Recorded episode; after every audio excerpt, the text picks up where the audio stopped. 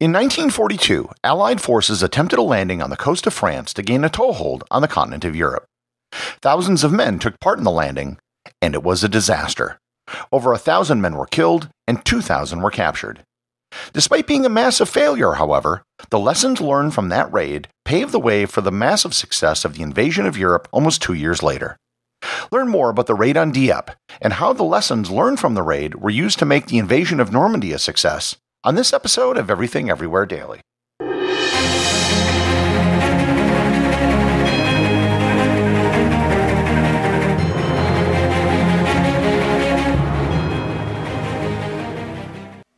This episode is sponsored by ButcherBox. Summer is right around the corner, and that means cookouts. No matter what your preferred food is for a cookout or a barbecue, ButcherBox can help you make it the best. If you want to serve up some hamburgers, ButcherBox has grass-fed ground beef to make the perfect smash burger. Want to cook up some steaks? Well, ButcherBox has that too, with some of the best cuts of steak such as New York strip, ribeye, and filet mignon. Do you like grilled chicken? Well, ButcherBox has some of the best pasture-raised chicken that you will find anywhere.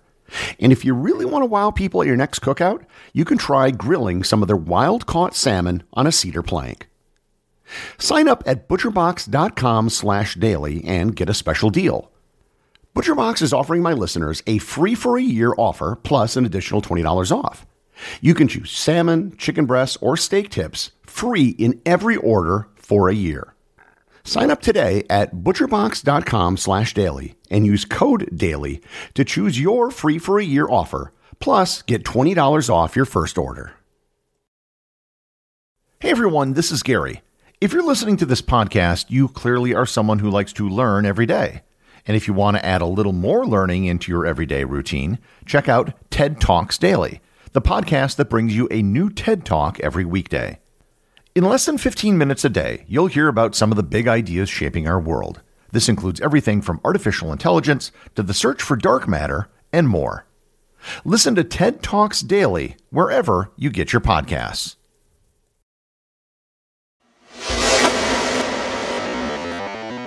As the Second World War raged on in 1942, there were increasing demands for the Western Allies to open up a second front in the war. Much of this came from Joseph Stalin, who was dealing with the brunt of the German army in the east. However, the Western European governments in exile were also anxious for a second front to open up so they could start the process of liberating their countries. After the near disaster at Dunkirk in 1941, the British knew that they would eventually have to fight in Europe again and began developing an amphibious force. By the summer of 1942, the Allies began thinking that the Germans might have reduced their defenses in the west to focus on the Soviets in the east, leaving their western flank vulnerable. There was debate amongst the Allies as to where and when they should invade Europe. The Americans wanted to open up a European front, but the British were hesitant. Churchill wanted to land in Italy, which he considered to be the soft underbelly of Europe. Eventually, the British decided to attempt a landing in France. This wasn't intended to be the full blown invasion that would liberate the continent. They simply weren't ready for that yet in terms of manpower, equipment, or logistics. The goal was to test the German response to an amphibious landing and gather intelligence.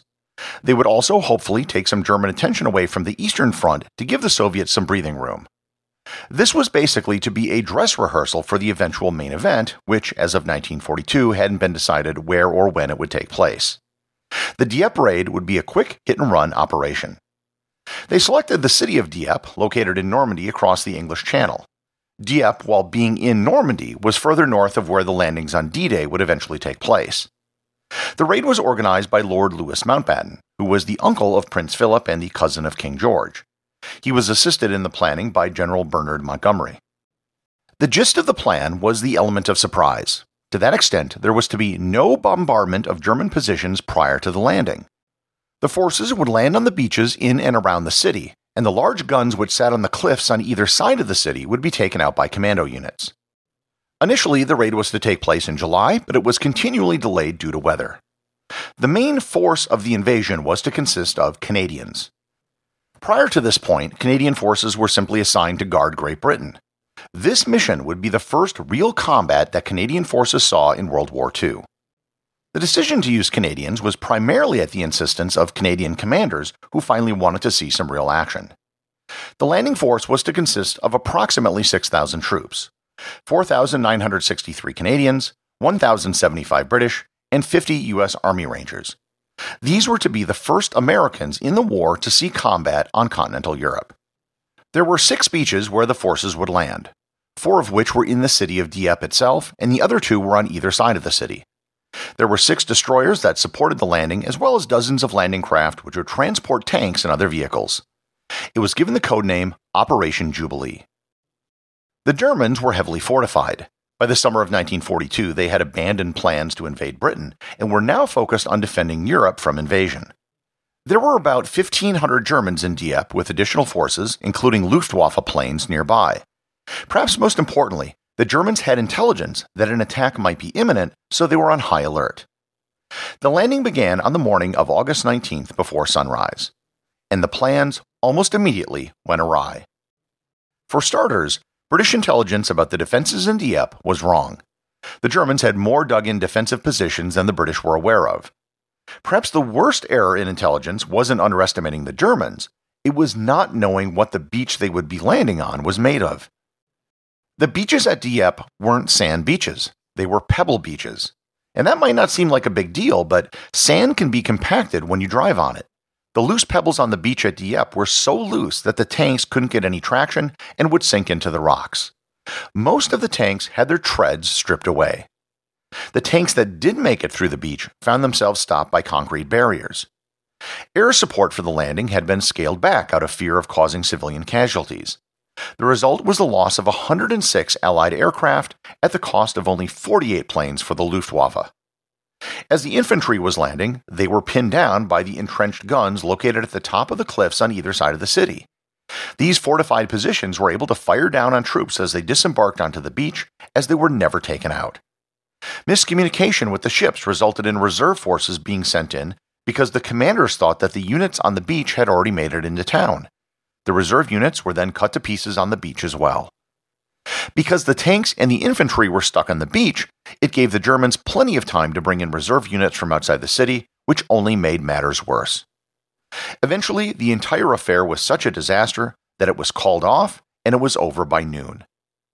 The cost of the attempted raid was staggering. There were 1,100 dead, the vast majority of which were Canadians.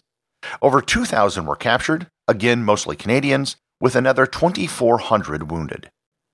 It was to be the single worst day of the war for the Canadian military, and there wouldn't be as many Canadian soldiers taken prisoner for the entirety of the war. The operation was, by any measure, a complete failure, not having achieved a single one of its objectives. After the raid, there was a lot of finger pointing, mostly at Lord Mountbatten, who had planned the attack. However, Mountbatten was never sacked, despite the disaster and the fact that many in Churchill's War Council didn't particularly like him. While the raid didn't achieve any of its objectives, it sort of did in a backhanded way. It actually gave the Allies a great deal of information about what they should not do when attempting an amphibious landing. The lessons of Dieppe were taken to heart when planning the invasion of Normandy, which would take place less than two years later. One lesson was the need for air superiority. And not just air superiority, but overwhelming air superiority. If you allowed the enemy to control the skies, they could rip apart the forces as they landed. Another lesson was the need for overwhelming support from naval guns. The British didn't use any battleships for support in Dieppe because they didn't want to risk losing them as they would be so close to the shore. On D Day, they pulled out all the stops and brought in seven battleships to fight out of a total of 200 warships, not including all the landing craft. Another big lesson was selecting the right terrain. Dieppe had two things working against the Allies the beach, and the cliffs on either side of the city. The beaches of D Day were selected with painstaking research, including sending covert forces to Normandy before the landing to collect samples of sand. While there were some cliffs that had to be overcome on D Day, they weren't positioned such that they could shoot at all the landing forces in a crossfire. Another thing they learned was about radar. The Germans had a radar outpost just outside of Dieppe. That gave them an advance warning of approaching aircraft and allowed them to scramble their fighters. On D Day, the Allies conducted radar jamming and spoofing operations, allowing them to protect their aircraft. Dieppe was a well fortified port city with defenders. On D Day, forces mostly landed in areas that weren't heavily populated and heavily garrisoned. Intelligence was also improved. On the Dieppe raid, the British tried to rely mostly on surprise, which failed because the Germans had intelligence that something was going to happen. For D Day, the Allies used deception, creating an enormous ruse to convince the Germans that the main invasion was going to be led by General George Patton in Calais. In fact, over a week after D Day, Hitler still thought it was a feint and that the main invasion route was going to be at Calais. The Allies learned that using tanks to spearhead an amphibious landing probably wasn't that great of an idea. Despite the enthusiasm for tanks in the early years of the war, on D Day they didn't rely as heavily on tanks as they did in Dieppe. The tanks they did use were often modified specialty tanks, such as the Churchill Bobbin, which laid a carpet down over the sand to allow vehicles behind it to more easily cross. Or the Sherman Crab, which was a modified American Sherman tank that had spinning chains at the front which would detonate landmines. Canadian forces later returned to Normandy and were the main assault force on Juno Beach on D Day, where they performed valiantly. Despite having one of the hardest landings, they ended up advancing farther than any other landing group on day one. Today, those who died in the raid on Dieppe are buried at the Dieppe Canadian War Cemetery, where 948 men are interred. While the failed raid on Dieppe ultimately resulted in better planning for the invasion of Normandy in 1944, most military historians agree that such a great loss of life wasn't necessary to learn those lessons. Everything Everywhere Daily is an Airwave Media podcast. The executive producer is Darcy Adams. The associate producers are Thor Thompson and Peter Bennett. Today's review comes from listener Storm Action Sports over at Apple Podcasts in Canada. They write, It seems that today was the day I finally joined the Canadian branch of the Completionist Club. I look forward to the secrets held within. I enjoyed every single episode and look forward to my daily dose as I revisit past favorites. John Evers, Iona, Ontario, Canada. Thanks, John.